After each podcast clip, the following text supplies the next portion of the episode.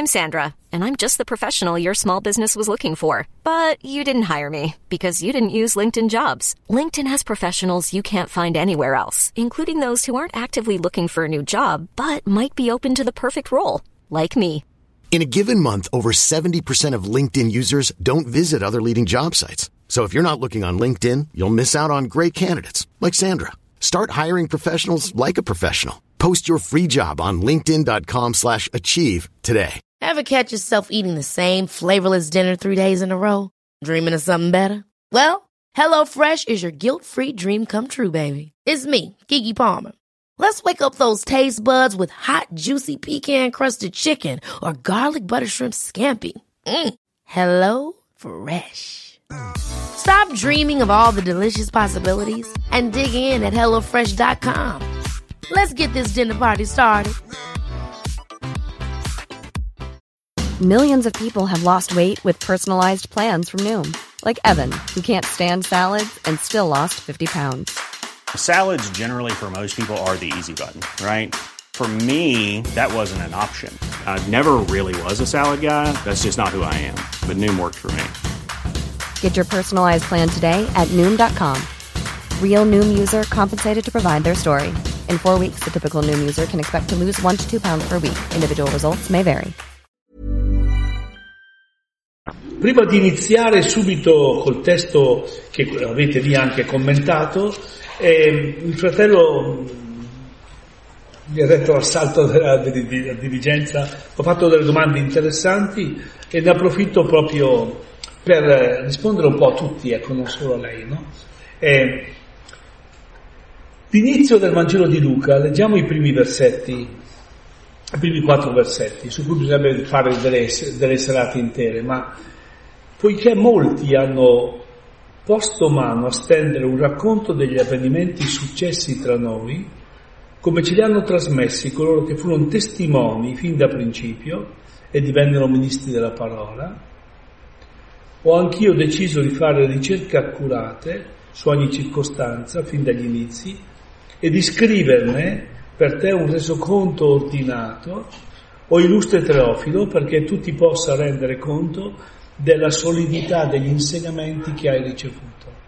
Qui Luca, questo è molto interessante, Luca precisa lo statuto del proprio scritto. Prima di tutto vuole dialogare con la cultura greca, tant'è vero che il testo dice io voglio fare una diegesi, cioè un racconto ordinato con una successione temporale di causa e di effetto anche. Quindi la diegesi.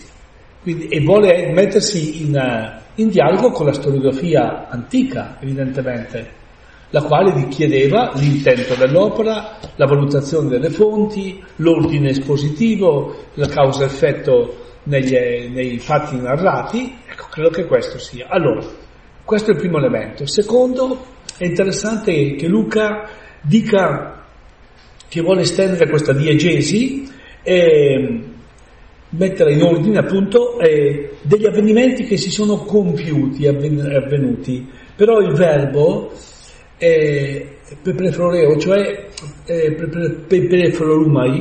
eh, ha a che fare con l'idea di pienezza, di compimento. Non sono solo avvenimenti che sono avvenuti, ma che sono giunti a pienezza di senso come ad esempio a Pentecoste si stava compiendo il giorno di Pentecoste, non semplicemente stava finendo, perché alle 9 del mattino non era la fine il giorno di Pentecoste, finisce alla sera, finisce col tramonto della sera, eppure sta giungendo a pienezza, perché arriva lo Spirito. Quindi io ti voglio raccontare dei, dei fatti che hanno una caratteristica di pienezza, di senso. E poi precisa il tema delle fonti, ne, ne articola, molti hanno messo mano a, a, scrivere, quindi dialoga con altri scritti. Che cosa? La fonte Q, quella che potrebbe essere comune a Marco e a Luca e, e Matteo, e con tutto il grosso problema del rapporto dei tre sinodici tra di loro, siamo sempre in alto mare sulle varie proposte, eh, ogni anno ce n'è una, eh, però c'è comunque una fonte che gli, precede, scritta, eh? Forse c'è già il, il, Vangelo di Marco che, che, conosce, si pensa, si suppone, perché lo, la, di per sé il canovaccio è identico. Il canovaccio eh, la parte galilaica, il viaggio verso Gerusalemme, gli eventi in Gerusalemme, tu ritrovi questo medesimo canovaccio, quindi può darsi che sia quindi Marco, tenuto presente, una fonte Q, forse altri elementi, però dice di aver fatto anche un lavoro all'indietro, eh, consultando quelli che sono stati i testimoni, sono stati i ministri della parola. Chi sono questi? E ministri della parola della prima ora, proprio della primissima ora o della seconda ora, cioè che hanno riferito ciò che hanno sentito dagli apostoli. Questo diventa un tantino, dice, coloro che furono testimoni fin da principio, sembrerebbe che siano alcuni testimoni della prima ora, almeno stando a Luca. Quindi, e poi ovviamente c'è la predicazione della comunità, che sono diventati poi ministri della parola. Quindi c'è predicazione della comunità, le testimonianze e contemporaneamente una serie di scritti che già esistono. Io ho cercato di fare un'indagine su queste fonti, ho cercato di fare un racconto ordinato. Chiedo a te di essere teofilo, io lo leggo non tanto come... Ci sono varie opinioni, eh, quindi eh, anche quest'anno recensivo ad esempio opinioni diverse su questo tema, ma prendo la più semplice, Teofilo come figura diciamo retorica del lettore del Vangelo di, di Luca, è, che è uno che ama Dio, cioè uno che ha la ricerca, che è aperto alla domanda religiosa. Se non è aperto alla domanda religiosa, forse è bene che tu legga un altro trattato di altre cose. Quindi o illustri Teofilo. E poi la finalità, perché tu possa renderti conto della solidità degli insegnamenti che hai ricevuto. E quindi fondamentalmente parla di un credente che ha già avuto alcuni rudimenti dell'Evangelo e vuole portarlo ad approfondire quei rudimenti, ad approfondirli e a consolidarli. Marco, ad esempio, è un po' diverso, non, non, eh, ha ragione, aveva ragione Cardinal Martini quando diceva in qualche modo il Vangelo del catecumeno, perché ti dà proprio l'essenza del kerima Marco, ad esempio, non interessa i Vangeli dell'infanzia, a Marco interessa Gesù che arriva lì al Giordano e comincia l'avventura. Quello che c'è stato prima, Nazareth, basta. Luca è diverso, no? Ha anche un'idea di completezza, ma tanto è vero che lui pensa la sua opera in due parti, il Vangelo e gli atti. C'è il primo discorso e il secondo discorso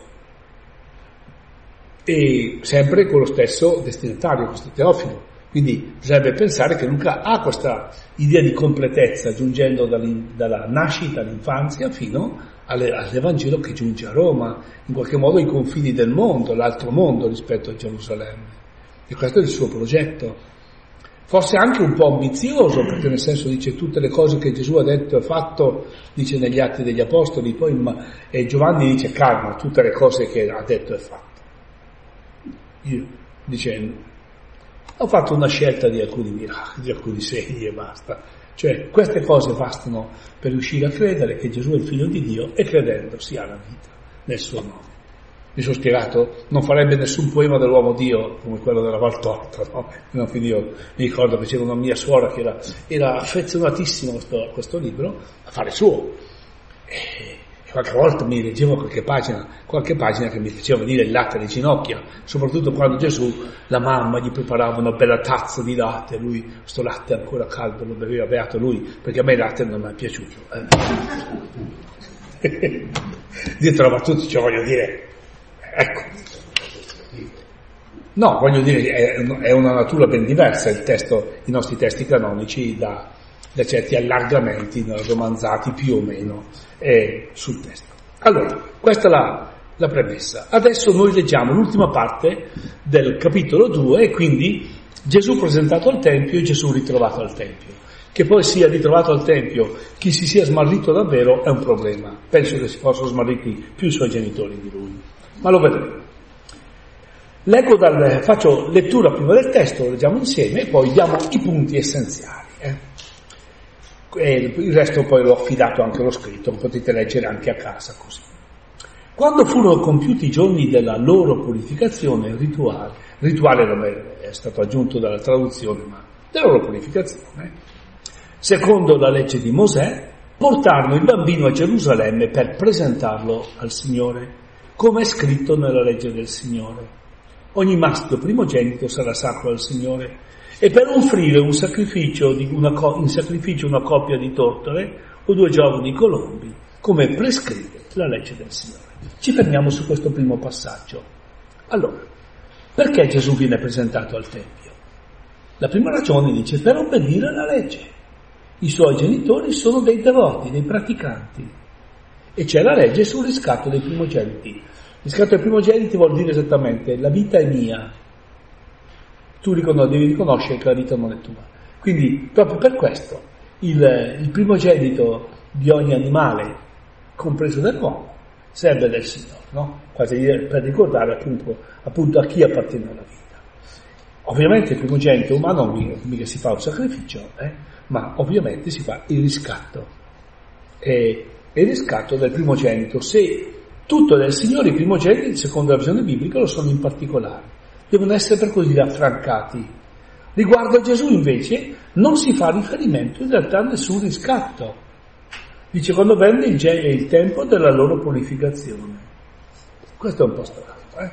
Allora, eh, egli viene portato nella casa di Dio e rimane per così dire consacrato al Signore, presentato al Signore. Cosa voleva dire la presentazione? Era il momento rituale in cui un sacrificio veniva presentato per l'offerta. Da quel momento il sacrificio, ciò che era presentato, non era più tuo, era del Signore. Questa è la presentazione. Va bene? E il verbo paristemi. È molto importante questo. Quindi presentazione vuol dire fai la presentazione Don Claudio. No, no, no, è un atto rituale particolare, impegnativo. Da questo momento, non so, ho portato un toro alla, alla, al tempio, questo toro è, ho portato questa roba, questa è stata presentata, quindi da quel momento non è più mia, è passata. Attenzione bene, che quindi vuol dire che Gesù appartiene a, riconosce appartiene a Dio. Ah, voglio farvi notare, sentite questo testo. Vi esorto, fratelli, vi incoraggio, fratelli, per la misericordia di Dio, letteralmente per le viscere di misericordia di Dio, a offrire i vostri corpi in sacrificio vivente, santo, gradito a Dio. Questo è il vostro culto logico. Così Paolo nella lettera ai Romani, al capitolo 12, la parte del capitolo 12, quella che introduce, diciamo, la, la vita, lo stile della vita cristiana, è quella che chiamiamo paranetica, esortativa, ma che è bellissima, messa come titolo è presentare i vostri corpi, il verbo offrire i vostri corpi è il verbo paristemi, cioè la presentazione al Tempio, cioè la tua vita non ti appartiene più, è del Signore. Molto bello questo, questa immagine qui di, di Gesù, eh, che viene presentato, ma attenzione bene, dice lo condussero al Tempio al, per presentarlo al Signore. Ma c'è una cosa un po' strana, io vi rileggo questo versetto. Quando furono eh, compiuti i giorni della loro purificazione, chi è che doveva essere purificato? Se fosse qui mia mamma, eh, vi direbbe che quando io sono stato eh, battezzato lei ha dovuto stare fuori dalla chiesa, e certo, perché lei non era ancora purificata, eccetera, eccetera, è nato all'ospedale, uno dei pochi bambini nati all'ospedale in quegli anni, e queste erano ritualità che erano state riesumate dall'Antico Testamento, che di per sé non sono normative per niente per la vita cristiana, ma di fatto era così, perché era la, la, la purificazione dal sangue. La loro di chi è la purificazione? Di Giuseppe? Nel, nel, allora non si dice loro, se è di Maria è la sua, di lei. E non c'è dubbio, di loro. Il testo è chiarissimamente un richiamo all'Antico Testamento. Cristo Gesù viene portato, presentato, e questo è l'atto di purificazione del Tempio. Il Signore viene nel Tempio a purificare il Tempio. È il testo di Malachia, Purificare il Tempio non è purificare le mura, cioè ad abilitare un rapporto religioso, un culto verso il Signore che sia pieno, confacente alla nostra chiamata. Vi leggo il grande testo della, della, di Malachia, che è l'ultimo dei profeti, l'ultimo testo dell'Antico Testamento per noi, leggiamo così. Ecco io manderò il mio messaggero a preparare la via davanti a me e subito entrerà nel suo Tempio il Signore che voi cercate il messaggero dell'alleanza che voi sospirate, eccolo venire. dice Adonai degli eserciti. Chi sopporterà il giorno della sua venuta? Chi resisterà al suo apparire? Egli è come il fuoco del, del fonditore, come la lisciva dei lavandai. Siederà per fondere e purificare l'argento. Purificherà i figli di Levi, li affinerà come oro ed argento, perché possono offrire al Signore un'offerta secondo giustizia. E allora l'offerta di Giuda e Gerusalemme sarà gradita al Signore, come nei giorni antichi, come negli anni lontani. Ma si può continuare, ma vi è chiaro, eh? Luca legge in questo episodio di Gesù che viene portato al Tempio, vede eh, non tanto la purificazione di Maria e di Giuseppe che era impossibile, non c'era nessuna ragione per purificare il maschio, ma vede esattamente la purificazione dei figli di Levi, cioè eh, lui ci renderà possibile il culto gradito a Dio. Che poi scopri che il culto gradito a Dio, come dice Paolo, è l'offerta dei nostri corpi, cioè delle nostre vite. Offrite vostri, le vostre vite, tutto eh, della vostra vita, come sacrificio santo, vivente e gradito a Dio. E questo è il vostro culto logico, cioè del, secondo il logo, secondo la parola che avete ricevuto. Quindi il testo della presentazione al Tempio è bellissimo quando noi facciamo, la, anche voi fate la festa della presentazione dei due, ecco. ricordatevi che in realtà è impegnativissimo a livello personale, perché guardando quello ti dice, e io che cosa sono? Sono esattamente chiamato a questo. Eh. Allora, io credo che Luca probabilmente si riaffaccia alle profezie di Malachia 3, il quale parla di un venire di Adonai nella vita cultuale del popolo e perciò nel Tempio e viene a purificare dal peccato che contagia il culto. Potrebbe esserci anche, ovviamente, tutta una serie anche di richiami di altre profezie, come quelle danieliche, che dice che alla fine sarà purificato tutto, compreso il santo dei santi. In Daniele c'è anche l'esperienza della, dell'abominio della desolazione, del fatto che il Tempio era stato eh, contagiato, eh, come si dice, contaminato volutamente da Antioco IV l'Epifane, con tutte queste cose che sono connesse. Quindi penso che già questo primo elemento sia molto interessante. Va bene? Purificazione nostra, presentazione di Gesù e nostra. Adesso faccio, eh, arriviamo a due vegliardi. Il primo vegliardo vuol dire nonno, eh? Allora, Ora a Gerusalemme c'era un uomo di nome Simeone, uomo giusto e pio, che aspettava la consolazione di Israele. E lo Spirito Santo era su di lui. Lo Spirito Santo gli aveva preannunziato che non avrebbe visto la morte senza avere prima veduto il Cristo del Signore. Mosso dallo Spirito si recò al Tempio e mentre i genitori vi portavano il bambino Gesù per fare ciò che la legge prescriveva a suo riguardo, anch'egli lo accolse tra le braccia e benedisse Dio dicendo, leggo letteralmente, ora slega, o padrone o despota, il tuo servo, perché vada in pace secondo la tua parola, perché i miei occhi hanno visto la tua salvezza, preparata da te davanti a tutti i popoli luce per liberarti alle genti e gloria del tuo popolo Israele. Poi vediamo la reazione dei due genitori. Eh, bambino intanto lo lasciamo dormire. Allora, la presentazione di Gesù al Tempio non è, prese- è mostrato come un evento isolato da Luca, ma coinvolge in qualche modo l'intero popolo di Dio, che è qui rappresentato da queste due figure una al maschile e una al femminile, Simeone e poi Anna. Non dimenticate che abbiamo a che fare con Luca, eh? Luca ama moltissimo la, la figura del doppio. La pecorella smarrita, la dracma perduta, il pastore, la donna che ha trovato. Non so per fare la, l'annunciazione a Zaccaria, l'annunciazione a Maria, eccetera, eccetera. Il cantico di Zaccaria, il cantico di Maria e procediamo. Va bene. Allora, Qui Luca mesterà appunto prima Simone e Simeone e poi Anna, ma vediamo dopo quella di Anna. Questi due agiscono non spinti da un loro istinto, ma sotto l'azione dello Spirito. E che cosa hanno in comune i due? un forte sentimento di attesa, sono tutti e due in attesa della speranza di Israele, della consolazione di Israele, del conforto di Gerusalemme. C'è questo animo, questa attesa, no? È come se sintetizzasse l'Antico Testamento in questa parola, l'attesa, l'avvento, no? Proprio voi che siete già in questo clima, è bellissimo. Allora, mi soffermo innanzitutto su Simeone. È interessante notare che al Tempio non vediamo menzionati i sacerdoti.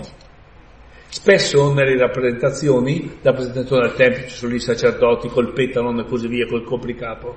Nel racconto di Luca non c'è nulla di tutto ciò. Ciò che vediamo è questo anziano eh, che prende in mano questo bambino, questo è molto bello. Eh? Per Simeone oltretutto si parla tre volte di Spirito Santo. E questa triplice menzione, a mio avviso, fa da parallelo al tema della legge. Allora, da, eh, Maria e Giuseppe vanno al Tempio per obbedire alla legge del Signore, non perché sono dei legalisti, ma per loro la legge del Signore è l'obbedienza alla parola di Dio. Mettono la parola di Dio al di sopra delle loro scelte, o meglio, non al di sopra, che poi in realtà si impasta, come guida delle loro scelte. Ecco il loro il tema dell'obbedienza alla parola, no? Però si vuole sottolineare anche questo elemento dello spirito. È lo spirito che realizza questi incontri. È lo spirito che spinge questi due verso questo bambino. Immaginate con tutta la folla che si avvicendava al Tempio, tutto il movimento che il Tempio aveva, un bambino in più, un bambino in meno sarebbe sfuggito a tutti. E invece eh, cambia molto, no? Allora, Simeone pronuncia due discorsi uno coincide con una preghiera di lode e quello che vediamo dopo è quello rivolto al padre e alla madre del bambino. Il primo discorso è una bella benedizione che Simeone pronuncia dopo aver stretto tra le braccia il bimbo. Anche questo credo che sia interessante ed è un gesto suggerito dallo Spirito. Mosso dallo Spirito si recò al Tempio e anche egli lo accolse tra le braccia e benedisse Dio. Guardate la scena meravigliosa. Poi i padri diranno, chi è che tiene in mano il bambino?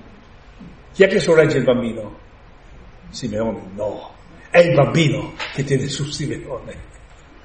Ma che è vero, è il nipote che dà la forza al nonno di stare in piedi, perché dà il senso alla vita, no? Cioè non guardate a livello fisico la cosa. Chi, chi sostiene il bambino? Chi sostiene il bambino? Chi sostiene il eh, Simeone? È il bambino. Allora, beh, questo è il commento dei padri, ma guardiamo la scena e che cosa dice poi? Allora, eh, vediamo cosa dice, cosa fiorisce sulle sue labbra. Questa, anzitutto, è una, un'azione di grazia, un ringraziamento al Dio che compie le sue promesse. E che cosa dice dopo aver benedetto Dio? Dopo aver benedetto Dio dice, allora, ora puoi letteralmente slegare. È l'immagine proprio della, della, dell'animale che è stato legato, adesso slegami, lasciami andare. Non stai invocando la morte, ma ha trovato un senso. La morte non è più un fallimento né altro. E so può andarsene, assolutamente sì. E peraltro lo chiama, per carità, tradotto Signore con la S maiuscola, non è la traduzione giusta, perché c'è l'espota, non c'è Kyrie, non c'è Kyrie, quel Kyrie Reison che dite nella messa, cioè non c'è il Kyrie, Signore. Despota lo capite bene cosa vuol dire. Padrone. È il padrone della vita e della morte. Quindi è chiaro che la prospettiva sua adesso io posso anche morire nella piena pace, ma è un in, è un andare non andare via, un perdermi, è andare nella piena libertà ormai. Perché ormai la mia vita ha preso un senso totale. Eh? Allora, ora puoi slegare, o padrone, il tuo servo. Quindi la sua, la sua fine ormai prossima non è più un morire, ma è davvero un partire in pace. Lasciami andare in pace. Ormai la pace portata da questo bambino si sta compiendo in Simeone. Egli dichiara che i suoi occhi hanno visto, dice, la salvezza. Te, come si fa a vedere la salvezza? I miei occhi hanno visto la tua salvezza. Ovviamente lo vedono, vedono la fede, e questa salvezza per Simeone coinvolge non solo Israele, eh? preparata da te davanti a tutti i popoli. luce per liberarti ai goim, alle genti, e gloria del tuo popolo. Gloria del tuo popolo nel senso che in mezzo al tuo popolo tu vieni e risiedi, è la tua presenza, ma questa presenza diventa luce per le nazioni. È Luca, eh? Luca la tesi di fondo è che l'Evangelo è per così le, questo regalo che Dio ha fatto all'intera umanità. Eh? Luca è un greco che è arrivato all'Evangelo. Non a caso gli Atti degli Apostoli arrivato a, arriva, arriva a Roma, no l'Evangelo, arriva ai confini del mondo.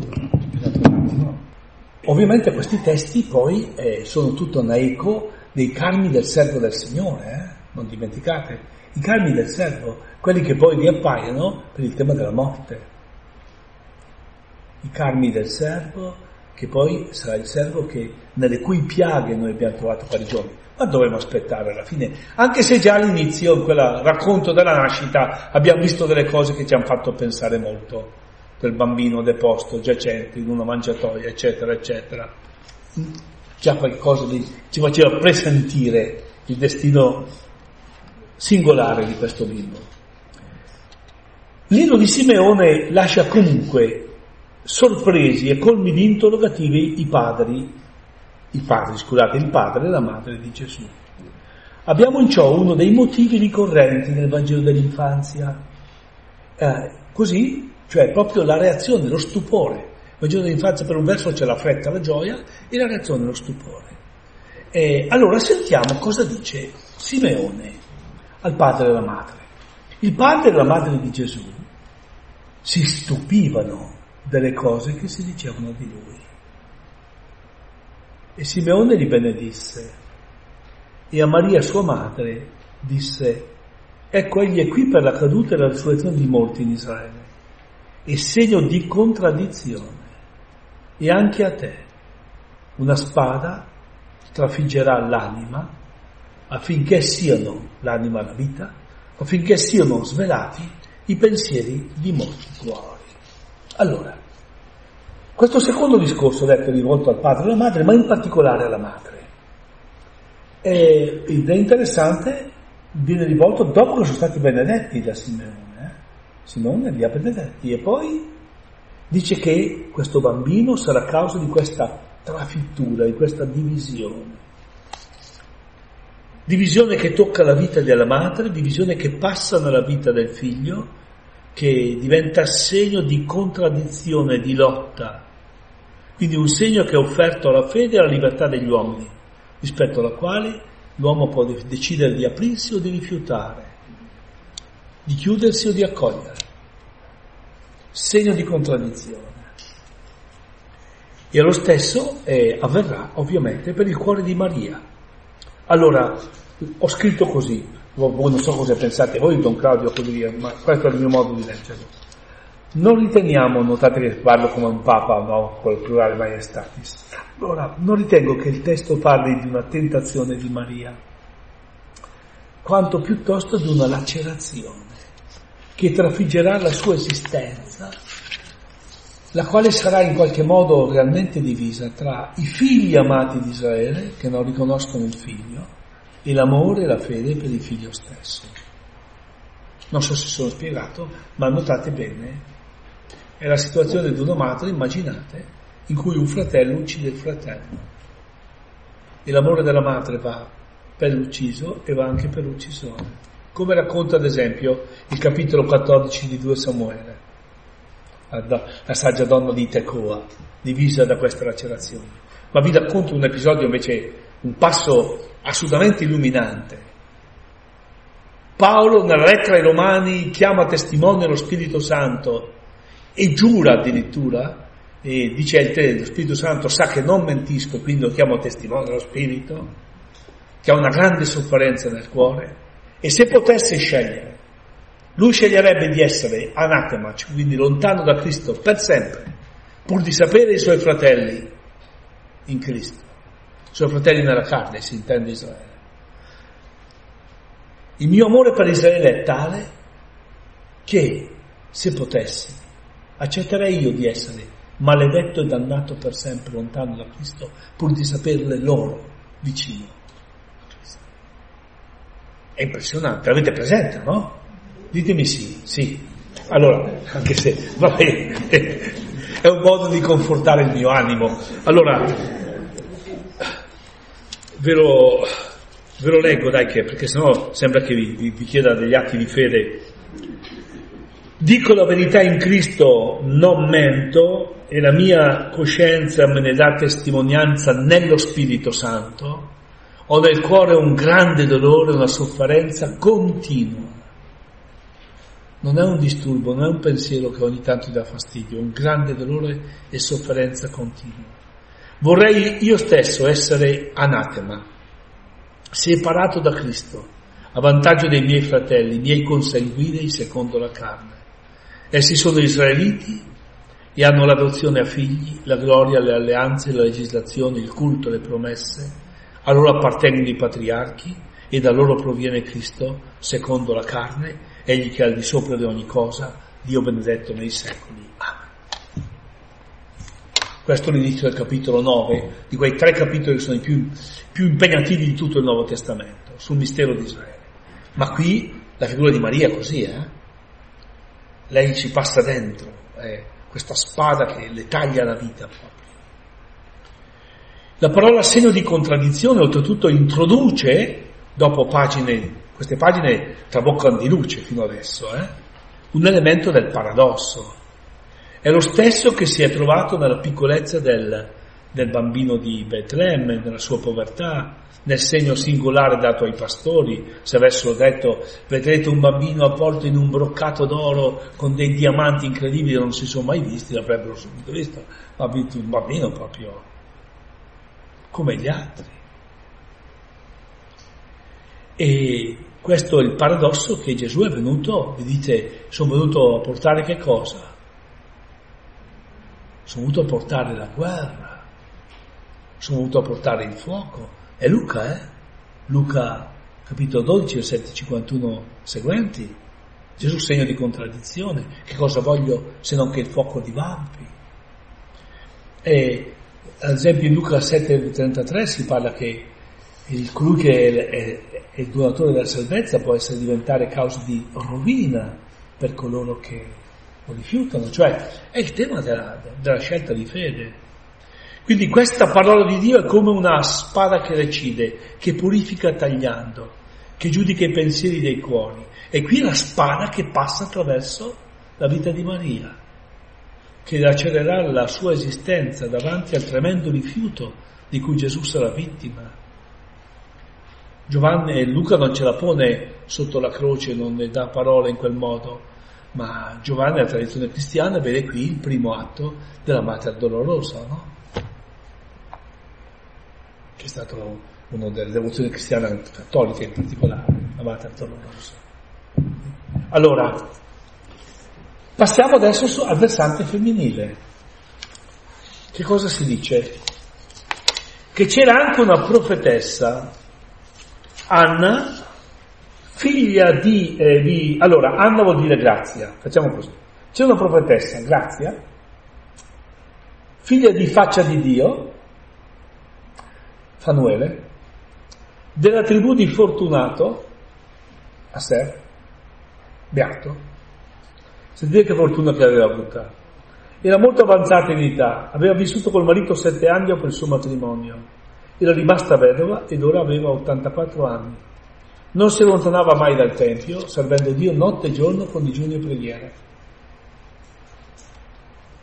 Cioè io trovo, mi sono permesso di dire, faccio un gesto che voi avete pensato, serve poco accademico anche, eh, ma che fortuna ha avuto nella vita.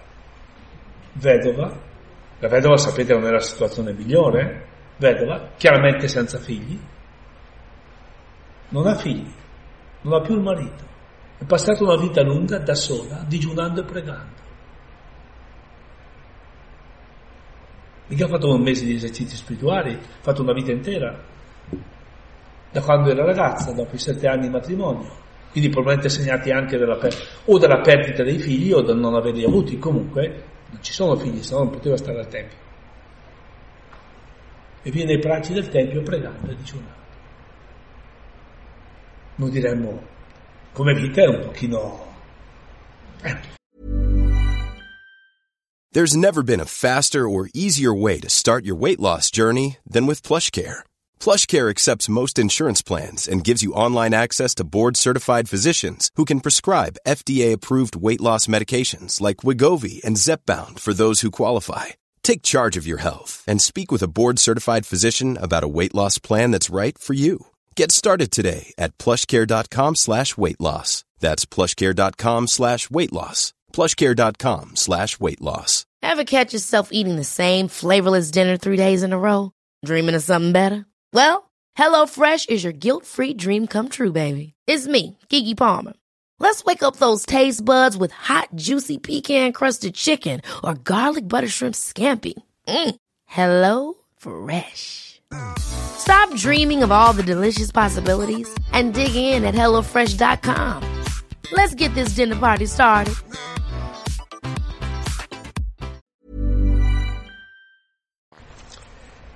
Sopraggiunta in quel momento, si mise anche lei a lodare Dio e parlava del bambino a quanti eh, aspettavano la redenzione o riscatto di Israele. Allora, questa donna, no, mi sono permesso di scrivere così, è un raggio di, lu- di gioia e di luce che rompe dopo l'oscura profezia dalla, della spada, eh, che trapassa la vita di Maria.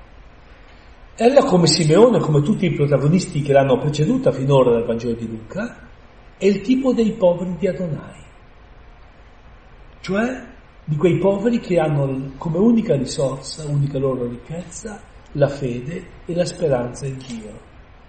E per il messaggio dell'Antico Testamento, in particolare i profeti, sono questi poveri del Signore, il cuore pulsante del popolo di Dio. Sono quelli che hanno come famiglia Dio. Lei non ha più famiglia, lei è sola. In realtà la sua famiglia è Dio. Il nome di questa donna è un augurio che indica il destino preparato per questa, tra povera.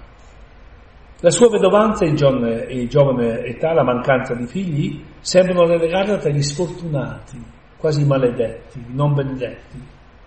E il suo nome è una ironia di cattivo gusto. Infatti tutto è una promessa e tutto sembra smentito. Grazia della tribù di Felice di Fortunato, della, della, come si dice, della famiglia di faccia di Dio. Dai. Adesso voi scherzate, ma quando io leggo questo testo, io penso a un episodio che mi è successo. Ero diacono, ero al Cotolengo a fare servizio e ero nel reparto di malati di sclerosi mancolina, malati anche di SLA. Eh? E arriva dentro un signore, un bell'uomo lungo, proprio un bell'uomo, ma con una SLA ferocissima in pochi mesi era lì. Eh? La moglie poveretta non riusciva, come faceva a muovere un uomo così? Ha dovuto chiedere al Cotolengo se glielo prendevano, era lì sempre, eh? a mezzogiorno alla sera a seguire il suo marito, e l'anno dopo era già morto, non sono tornato l'anno dopo. Ma mi ricordo la domanda impertinente che ho fatto, come si chiama? Eh, comincia a dire mi chiamo Fortunato, ma non voglio più essere chiamato Fortunato, io non sono Fortunato, come si fa a chiamare uno Fortunato? È come, è come Anna o no? Figlia di Aser, di Fortunato, di Beato. Aser è la parola eh, Macarios in greco, eh? era interessante. E invece questa donna succede proprio la grazia più grande. Non ha avuto bambini suoi, ma ha preso in mano il bambino di Dio. Ha visto il volto di Dio. E in questo senso a lei si può dire quella parola che è l'ultima parola che Mosè dice al suo popolo, beato te Israele, popolo riscattato dal Signore. Ed è interessante lei evangelizzata, che l'Evangelo è giunto per lei, innanzitutto diventa evangelizzatrice, no? E parlava, raccontava, e parlava del bambino a quanti aspettavano il riscatto di Israele, la redenzione di Israele. Non dimenticate che il bambino è stato portato al Tempio teoricamente per essere riscattato e in realtà è lui il riscattatore, non è il riscattato, è lui il Coel, è lui il Redentore.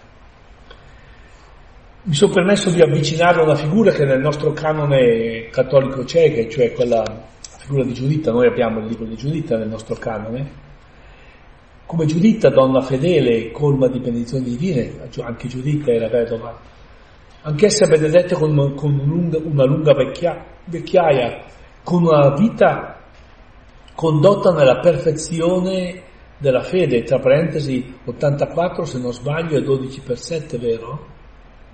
Con tutti i significati che il 7 ha della perfezione divina e il 12 il tema del rapporto con Israele. No? Allora, come Giuditta, Anna è vedova ed offre per così dire un modello per le vedove della comunità cristiana, che devono essere numerose e preziose per il loro servizio nella Chiesa. In primi tempi il ministero delle vedove deve essere veramente importante. Eh? Luca è particolarmente attento a segnalare la loro presenza, citando diverse protagoniste, la vedova di Nain ad esempio, la vedova che va a ottenere giustizia dal giudice iniquo, vi ricordate? Quella che finalmente riesce a ottenere udienza, eh? fino a quella che è la cattedratica dell'amore di Dio, primo Nobel dell'amore di Dio, quella che ha gettato i due, una, una vedova povera, i due spiccioli. E lei ha dato, noi diciamo quanto aveva per vivere, ma il testo greco è molto più intrigante. Lei ha dato la sua vita, dice Gesù. Non il suo sostentamento, letteralmente è la sua vita. Con quei due spiccioli ci ha messo la vita lì. Quindi vedete che è una figura anche interessante. Eh? Allora, e poi c'è questo episodio, questa chiusura di questa prima parte, col ritorno a Nazareth, la leggiamo. Il bambino cresceva e si fortificava, pieno di sapienza, la grazia di Dio era su di lui. Leggo così, sono più veloce. Luca 29, 2, 39, 40, chiude la presentazione al Tempio con la notizia della vita quotidiana di Nazareth. Cominciano i lunghi anni nascosti, la vita noi chiamiamo monotona, ma in realtà la vita ordinaria, la vita buona. Eh? Eh, tutti abbiamo, la vita ordinaria è anche la cosa, la cosa più buona che ci possa essere, l'ordinarietà.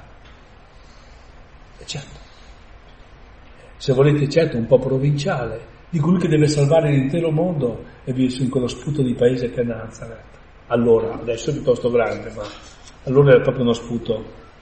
Il nascondimento di, di Nazareth fa parte integrante del piano misterioso dell'amore di Dio che ha voluto salvare gli uomini entrando nella semplicità, semplicità e ordinarietà del quotidiano. Luca non ci dà nessuna informazione su questo periodo, non fa come i Vangeli apocrifi che fanno fare a questo Gesù cose mirabolanti, qualche volta non sempre gradevoli, tipo ad esempio Gesù che fulmina alcuni compagni di gioco che gli avevano fatto dei dispetti e lui per tutta risposta li fulmina. Abbiate pazienza, mio compagno di giochi non lo vorrei così. Eh? Allora, è un'altra cosa, le cose più belle su questo testo, sapete chi le ha scritte secondo me? Un certo Giovanni Battista Montini vostro, è stato il vostro vescovo, il vostro, il vostro arcivescovo e, e poi Papa. E San, è così, è. Paolo VI sul tema di Nazareth delle cose bellissime, collegate al suo viaggio in Terra Santa, il mistero di Nazareth, del silenzio di Nazareth. E adesso andiamo alla ricerca. Leggiamo il brano notissimo, arcinoto e meraviglioso. E alcune parti eh, le, le, sorvolerò perché sono un po' tecniche, però per chi ama un po' leggere poi leggerà un pochino, sono un po' legate alla narratologia però, ve, lo, ve le risparmio. Eh. Versetto 41. I suoi genitori si recavano tutti gli anni a Gerusalemme per la festa di Pasqua. Quando egli ebbe 12 anni, vi salirono di nuovo secondo l'usanza ma trascorsi i giorni della festa, mentre riprendevano la via del ritorno, il fanciullo Gesù rimase a Gerusalemme, senza che i genitori se ne accorgessero. Quindi tu lo sai che è a Gerusalemme, ma loro non lo sanno, poveretti. Credendo nella carovana, fecero una giornata di cammino. Poi si misero a cercarlo tra i parenti e i conoscenti, e non avendolo trovato, tornarono in cerca di lui a Gerusalemme. Dopo tre giorni lo trovarono nel Tempio, seduto in mezzo ai dottori, mentre li ascoltava li interrogava. E tutti quelli che lo udivano erano pieni di stupore per la sua intelligenza e le sue risposte.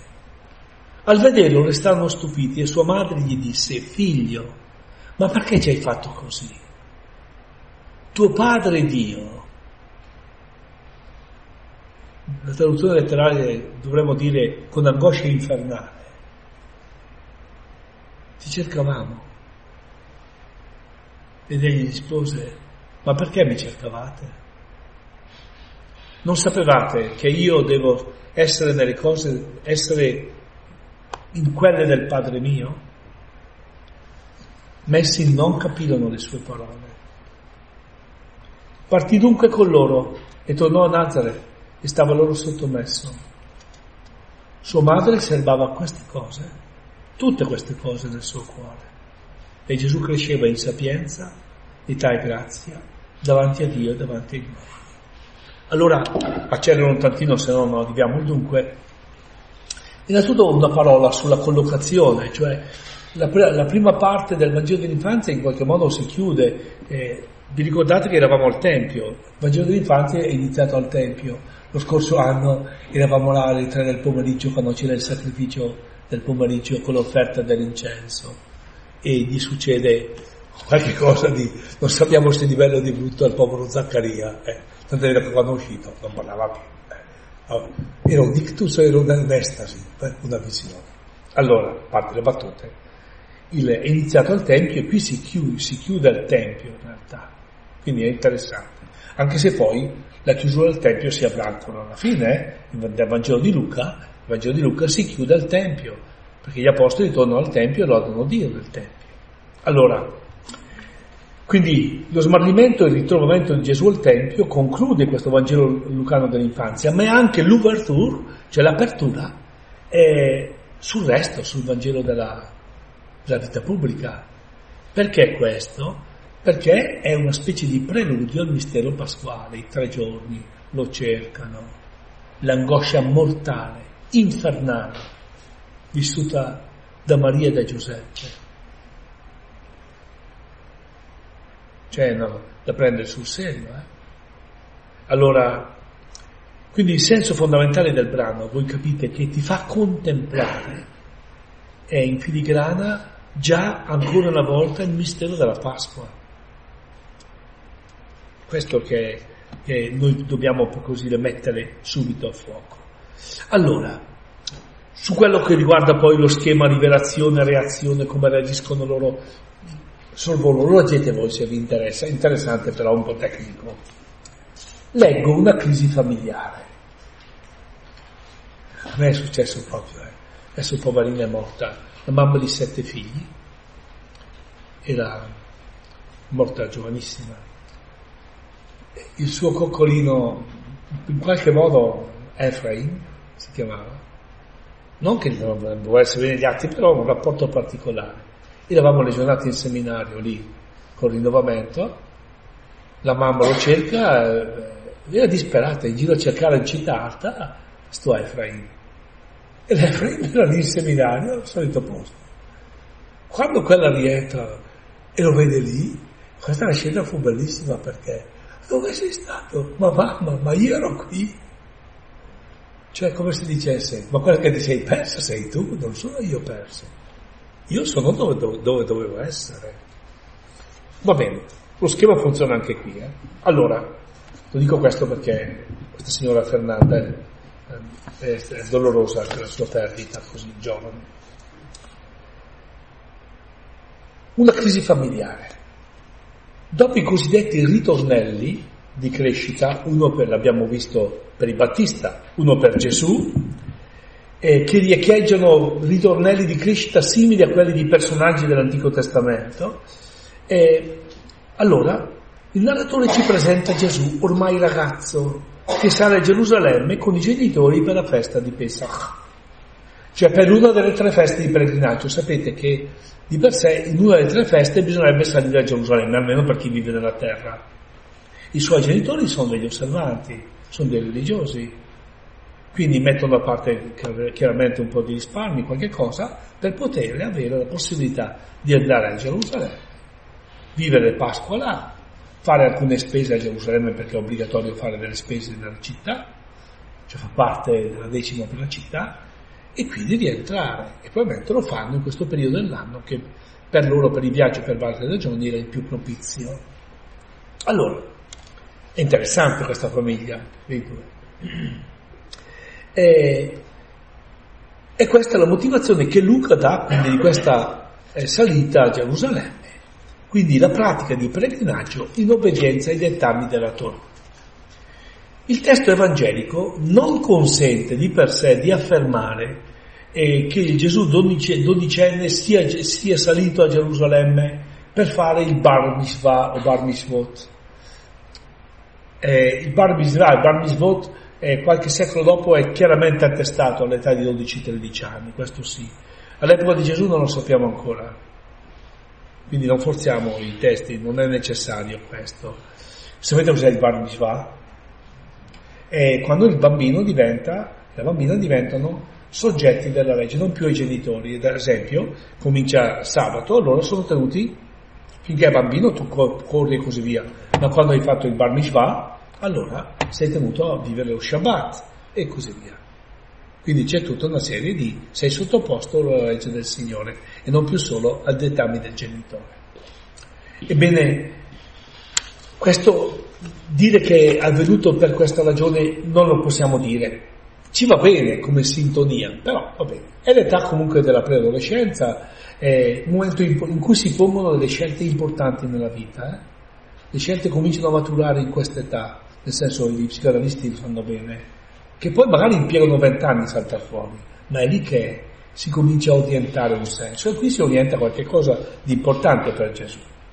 Qui a Gerusalemme si svolgono le cose in piena normalità, tanto è vero che non abbiamo nessuna notizia finché il ragazzo, Gesù, fa i primi tentativi, di adolescente o quasi, di staccarsi dai genitori e di intraprendere una vita sua, un suo cammino. Il narratore non ci dice nulla delle motivazioni di questo momento delicato, ma sosta sull'equivoco per il quale Maria e Giuseppe non si rendono subito conto dell'assenza di Gesù. Ognuno pensa che sia quell'altro, sia quei ragazzi e quest'altro, la carovana è partita la sera c'è la sorpresa che lui non c'è. Non è la cosa più bella del mondo. E poi succede magari anche quando si va all'Egitto, no? che si dimentica uno, è caos. Una volta è successo con un nostro compagno di classe. Ci siamo resi conto che l'abbiamo dimenticato e non sapevamo come scusarci. Arriva lui e non sapeva come scusarsi perché era in ritardo e noi abbiamo fatto finta, eravamo preoccupati per te, invece non ci eravamo neanche resi conto che mancava. Però questo lo sappiamo noi, non lui, anche adesso non lo sa. Allora, situazioni così, ma situazioni che succedono, no? Guardate però dove sta la cosa bella. Il racconto che è gestito dall'Evangelista in modo tale che noi lettori sappiamo bene che Gesù non si è smarrito, ma che sta agendo e pensando in modo autonomo, diverso. E lì si vedono le intenzioni più profonde che muoveranno la sua vita. Guardate che sono le prime parole che dice Gesù nel Vangelo. E le prime parole riguardano il Padre. Riguardano il Padre. In una prospettiva antropologica il racconto presenta una sorta di crisi familiare che scoppia in tutta la sua gravità e che chiede di essere ricomposta, consentendo di, ai membri di questa crisi di uscirne più maturi, più cresciuti. Una crisi, quando è superata, fa crescere le persone. Da una parte vi è l'adolescente Gesù, o comunque vicino, vicino all'adolescenza, che si stacca dai suoi genitori, dall'altra costoro che non sanno ancora fare i conti con questo distacco anche se si chiamano Maria e Giuseppe. Questo è bellissimo. Anche se si chiamano Maria e Giuseppe. Il narratore non dice che la cosa è stata semplice. Per questo mostra i tre giorni della ricerca angosciata. Io vi dicevo, vi dicevo il verbo, odinaomai, questo verbo è presente nel Nuovo Testamento un'altra volta e sono le pene infernali del ricco Epulone. Nel brano del ricco e del povero Lazzaro, quello è torturato, queste torture infernali. Guardate che è una cosa serissima, Maria ha detto, che suo padre e lei hanno provato l'inferno.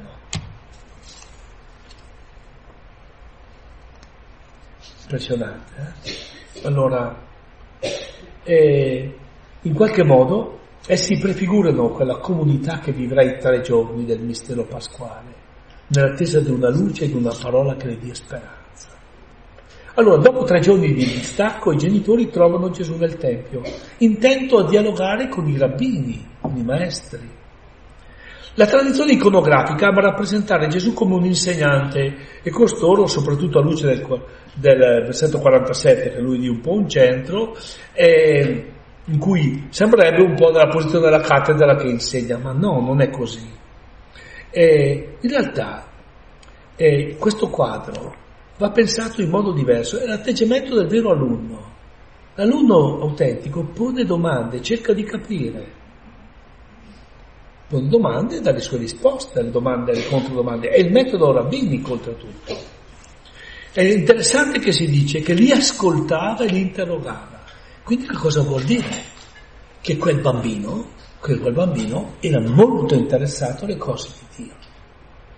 Era molto molto interessato alle cose di Dio. È interessante questo elemento, eh?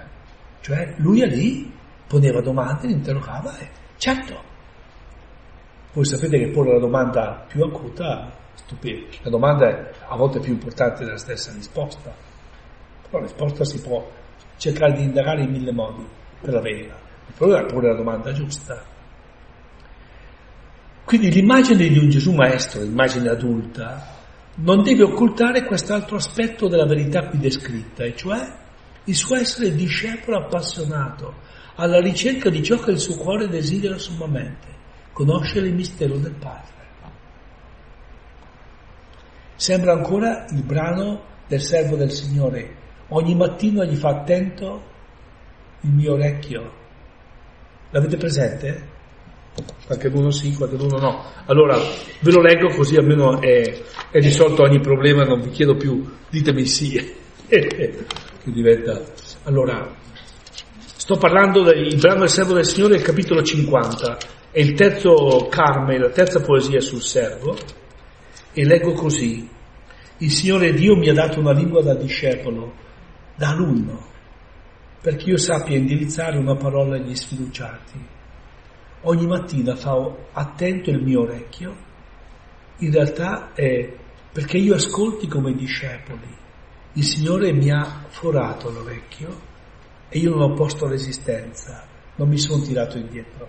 L'orecchio forato vuol dire io sono incardinato per sempre in questa casa, sono, non ho i mezzi per mantenermi, voglio dipendere da uno, tu ti impegni a darmi lavoro, io mi impegno a lavorare per te. E ci si faceva forare l'orecchio Ogni mattino io porgo il mio orecchio perché io voglio essere uno che è in ascolto continuo. A me piace molto questa figura di Gesù. Più che dottore, tra i dottori, è Gesù che ha setato di capire il mistero del Padre. Perché è già lì che insegna tutto, va bene, fino a un certo punto. Solo chi sa ascoltare, chi sa interrogare, chi sa porsi in una ricerca amorosa e appassionata può essere maestro di chi si mette in ricerca poi.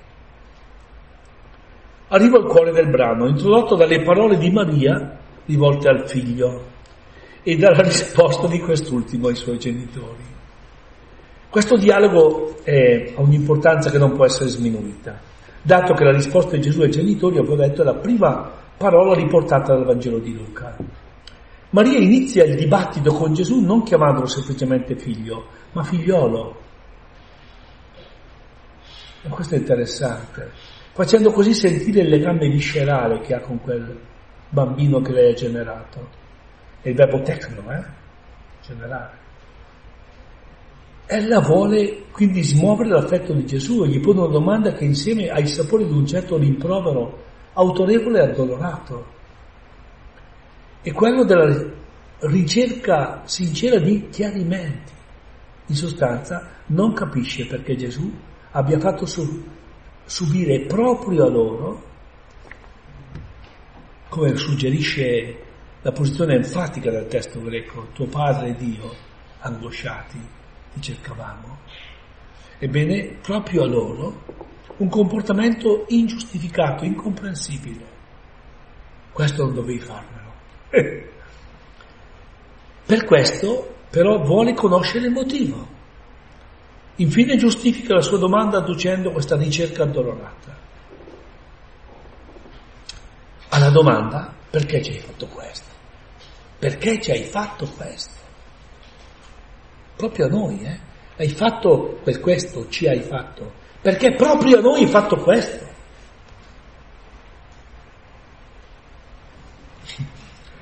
Alla domanda di Maria Gesù risponde a sua volta domandando quasi con stupore, ma perché mi cercavate? Non sapevate che?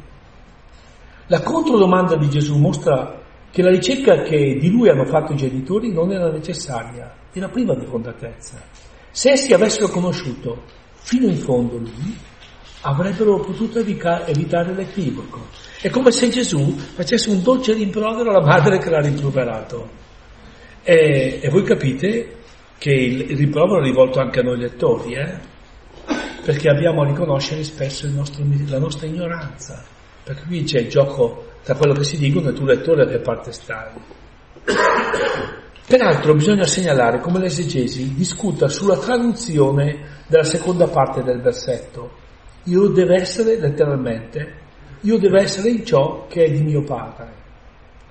Che cosa? Devo interessarmi agli affari del padre mio o devo essere nella casa del padre mio?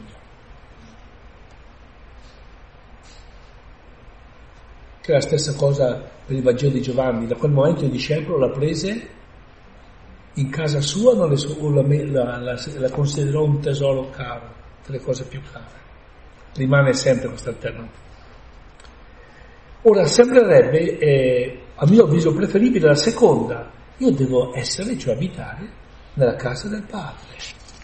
E questo è più coerente con l'episodio, perché Gesù è come se dicesse, questa è casa mia, io sto qui.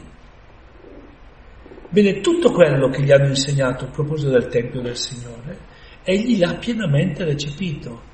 Quella è casa sua, come la casa di ogni credente, come la casa di tutti i popoli della terra, casa di preghiera per tutti i popoli sarà chiamata, dice durante la purificazione del Tempio. Eh?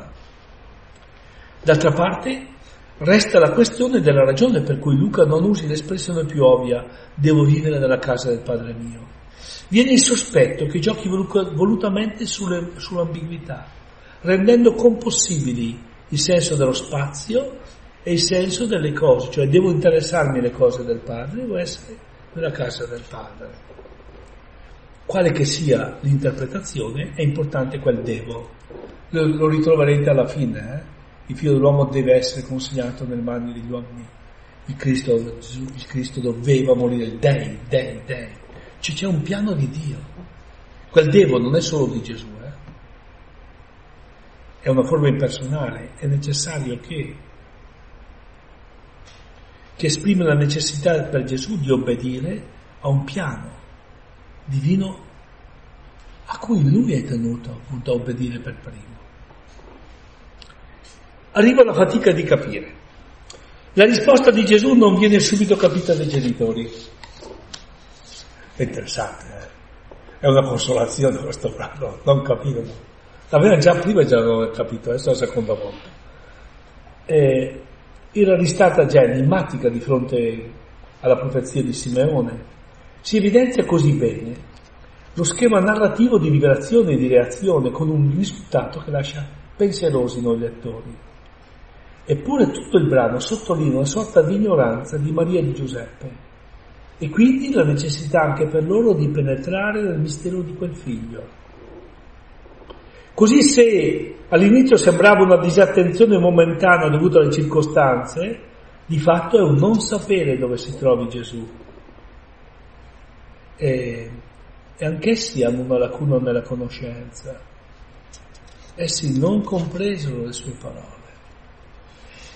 Voi intuite benissimo, però Maria non si sottrae al compito non hai, compito, non hai compreso, ma devi custodire. Quindi qual è il compito che le hai dato?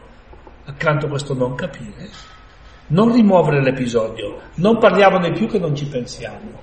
No, ci voglio Adesso voglio capire, adesso voglio entrare, custodiva nel suo cuore tutte queste cose. Quindi nessun processo di rimozione, ma un processo di scavo, di comprensione, fino a farla penetrare nel cuore del messaggio. Sarà quello che avviene con i discepoli di Emmaus. Il lavoro, il lavorio, fino a farli penetrare, fino a che i loro occhi si spalancano. No? Per Maria sarà lo spalancarsi della comprensione del cuore. Ecco perché davvero è la regina dei cuori. Concludo eh, con una notazione che ho preso da una cosa che ho fatto per la Sacra Famiglia, sulla famiglia di Gesù. La leggo e penso anche alle nostre famiglie. Poiché questo testo ha comunque un risvolto secondario, ma di forte interesse per il tema della famiglia nella luce della parola di Dio, ci domandiamo quale profilo di famiglia emerga. Ebbene, appare quello di una famiglia come culla, in cui ha potuto prendere forma una disponibilità del figlio ad accogliere la vocazione di Dio su di lui. Getto detto qui tra di noi, una frase un po' sintetica, qual è la vocazione della famiglia credente? La vocazione della famiglia credente è rendere i suoi membri capaci di accogliere la vocazione di Dio per loro. La chiamata della famiglia è rendere i propri membri capaci di rispondere alla chiamata di Dio, quale che sia. È chiaro?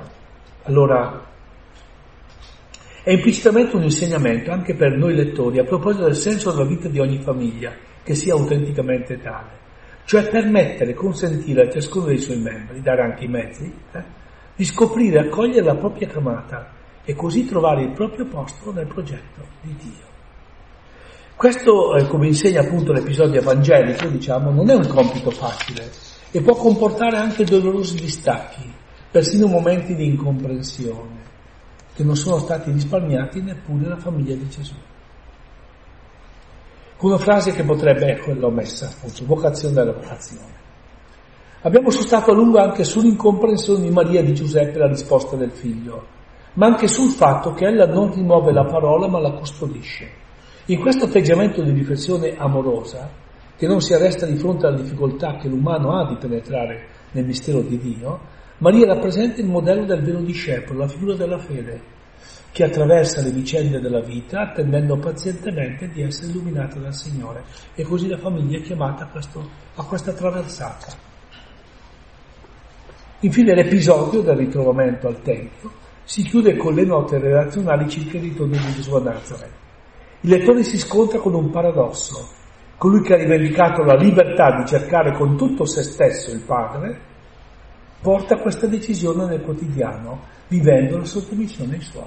Io sono sottomesso al Padre, ma concretamente l'ho vissuto nella sottomissione ai Suoi.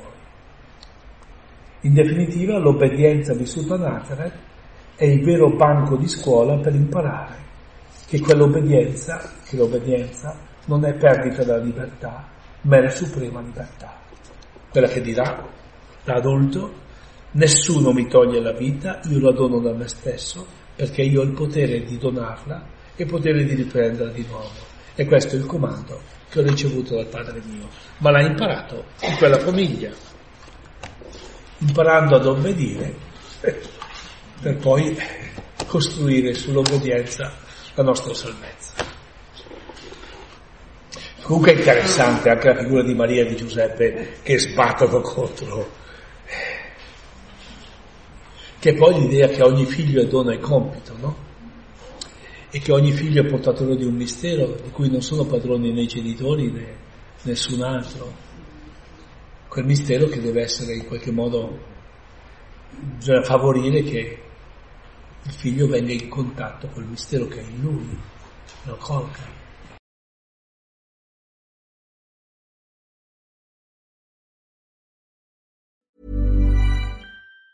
Planning for your next trip? Elevate your travel style with Quince. Quince has all the jet setting essentials you'll want for your next getaway, like European linen, premium luggage options, buttery soft Italian leather bags, and so much more. And it's all priced at 50 to 80% less than similar brands. Plus, Quince only works with factories that use safe and ethical manufacturing practices. Pack your bags with high-quality essentials you'll be wearing for vacations to come with Quince. Go to quince.com slash trip for free shipping and 365-day returns.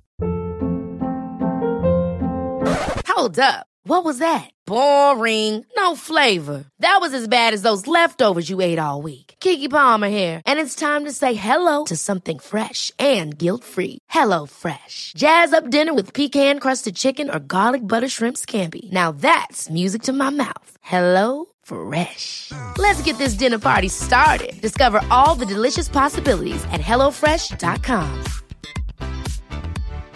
Why don't more infant formula companies use organic, grass fed whole milk instead of skim? Why don't more infant formula companies use the latest breast milk science? Why don't more infant formula companies run their own clinical trials? Why don't more infant formula companies use more of the proteins found in breast milk? Why don't more infant formula companies have their own factories instead of outsourcing their manufacturing? We wondered the same thing. So we made ByHeart, a better formula for formula. Learn more at byheart.com.